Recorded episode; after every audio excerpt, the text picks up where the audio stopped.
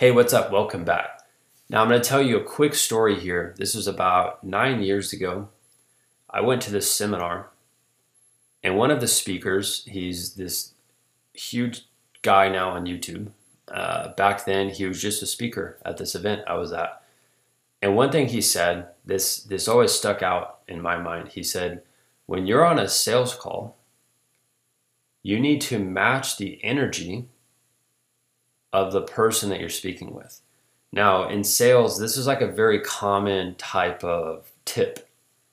If you're talking to a prospect, you need to match their level of energy. So if they're talking really, really fast, you need to try to meet them where they're at. If they're talking really, really slow, you need to meet them where they're at. Now, that is something like a lot of people know. And I'm here to tell you why that's a bad idea, right?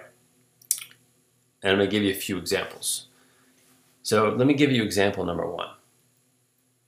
Let's say you're talking to someone that is very hyper over the phone. You're talking with a parent, they're, they're a prospect, they're not yet a client. They've never met you in real life. And they get on a call with you and you're like, "Hey, Miss Jones, how you doing?" Blah blah blah blah blah, and and you're all over the place because they're all over the place. Now, let's say you sell a 12 month program. They commit to your program. They're so excited to see you on the first session. You get out there, and you're not the same person that they talked to over the phone, and you're just more mellow. You're more relaxed. And they get out there and they're like, what the heck? I thought this coach had more energy. I thought this coach was more enthusiastic. I thought they could just go down the list in their head. And what they're doing is they're judging you because you're not the same person you were over the phone. And let's say they're with you for the next 12 months. They feel conned that they signed in your program because you acted completely different over the phone. Right? Now, that is one example. And one, one of two things is going to happen if you're in that situation. You're going to fake it when you meet them and you're going to try to match that same level of energy. And I can tell you, if you do that, you're not being true to yourself. You're just trying to make them happy. Right? And some coaches will do that. I know it. Some coaches will do it. And if you're listening right now and you've done it, you know exactly what I'm talking about. Right? Or you're going to be yourself and not be the same person you were over the phone, which I feel like that's probably the best option, but you're still deceiving the client because you are way different over the call as you are in real life. Now, that's the first example. The second example, this is my favorite. It's seeing people on social media who are just like so entertaining, they're funny, they love attention, and then when you hang out with them in real life, they're the complete opposite. They're like really boring, really introverted. Um, and what they do though is they love the camera, they love the spotlight, they love the likes, the comments. And those types of people, I promise you, always fail in business or they end up like really depressed because they're not getting enough likes, enough comments, whatever it is. And now let's let's think about this situation here. If you're really upbeat, really energetic, you have a lot of charisma on camera, and then your clients see you in real life and you're not that way, again, you're deceiving them. You're not being yourself. And I will tell you, right? I have zero shame saying this.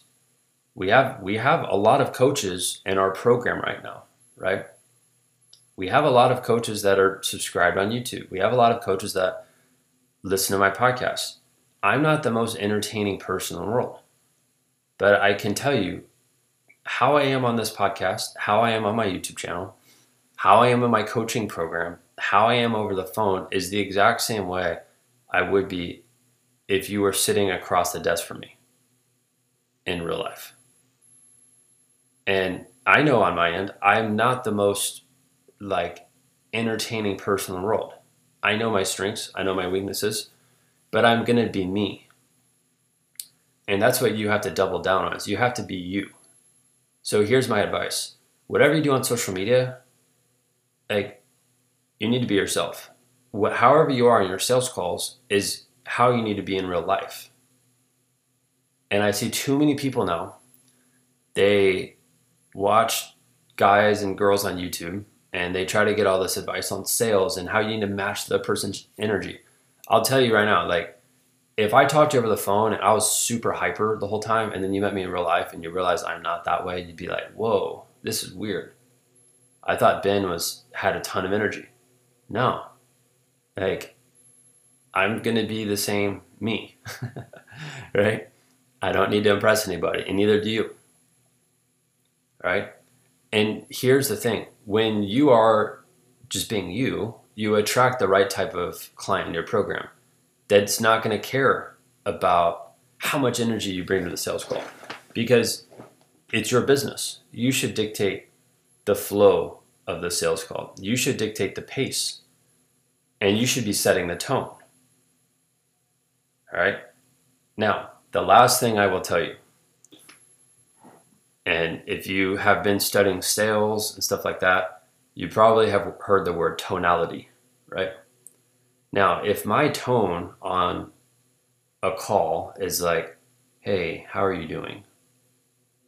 How's it going today? If I sound like extremely boring, right? I, I absolutely do need to change that. And guess what? I used to sound like that, and I've had to improve over time. Well, how did I improve? Well, I started doing a lot of videos, started doing a lot of calls, started talking to a lot of people. You have to force yourself to get better. So I'm not saying how you are, you should just be content with that. You should absolutely be looking to improve.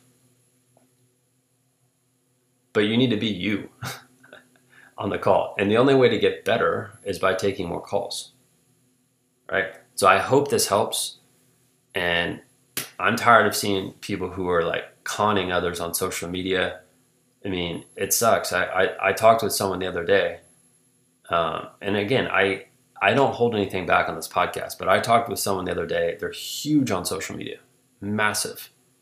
Our phone call, it felt like I was talking to a completely different person than what I've seen on social media. Right? Would I ever do business with that person? Absolutely not. Right? Nope. All right. And guess what? Parents, prospects who talk to you, they see how they see every little thing you do on social media. Trust me. Trust me. And they they're smart. Like they're not just buying training, right? If they're going to be investing in your program for long periods of time, they have to trust you as a person.